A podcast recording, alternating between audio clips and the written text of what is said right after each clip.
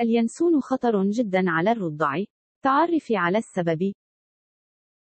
أثبتت الأبحاث أن بذور اليانسون تحتوي على مادة الأنيتول التي تؤثر على المخ وتسبب العته والبلاهة، أي تقلل نسبة ذكاء الطفل في المستقبل.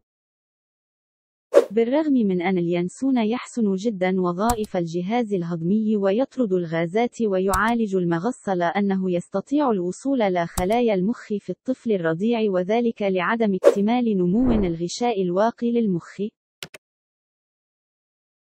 لا تعطي رضيعك شراب اليانسون قبل أن يتم عامه الأول حتى لا يصاب بالبلاهة في المستقبل. لعلاج الغازات استخدمي تمارين المغص والأدوية التي يصفها الطبيب فقط.